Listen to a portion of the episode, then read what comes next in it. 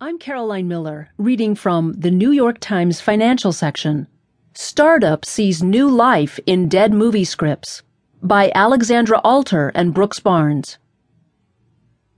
The forthcoming film Coin Heist, the tale of four prep school students who try to rob the U.S. Mint, will present the first big test of a new studio with an unusual business model. Its approach? Buying other studios' abandoned scripts and recycling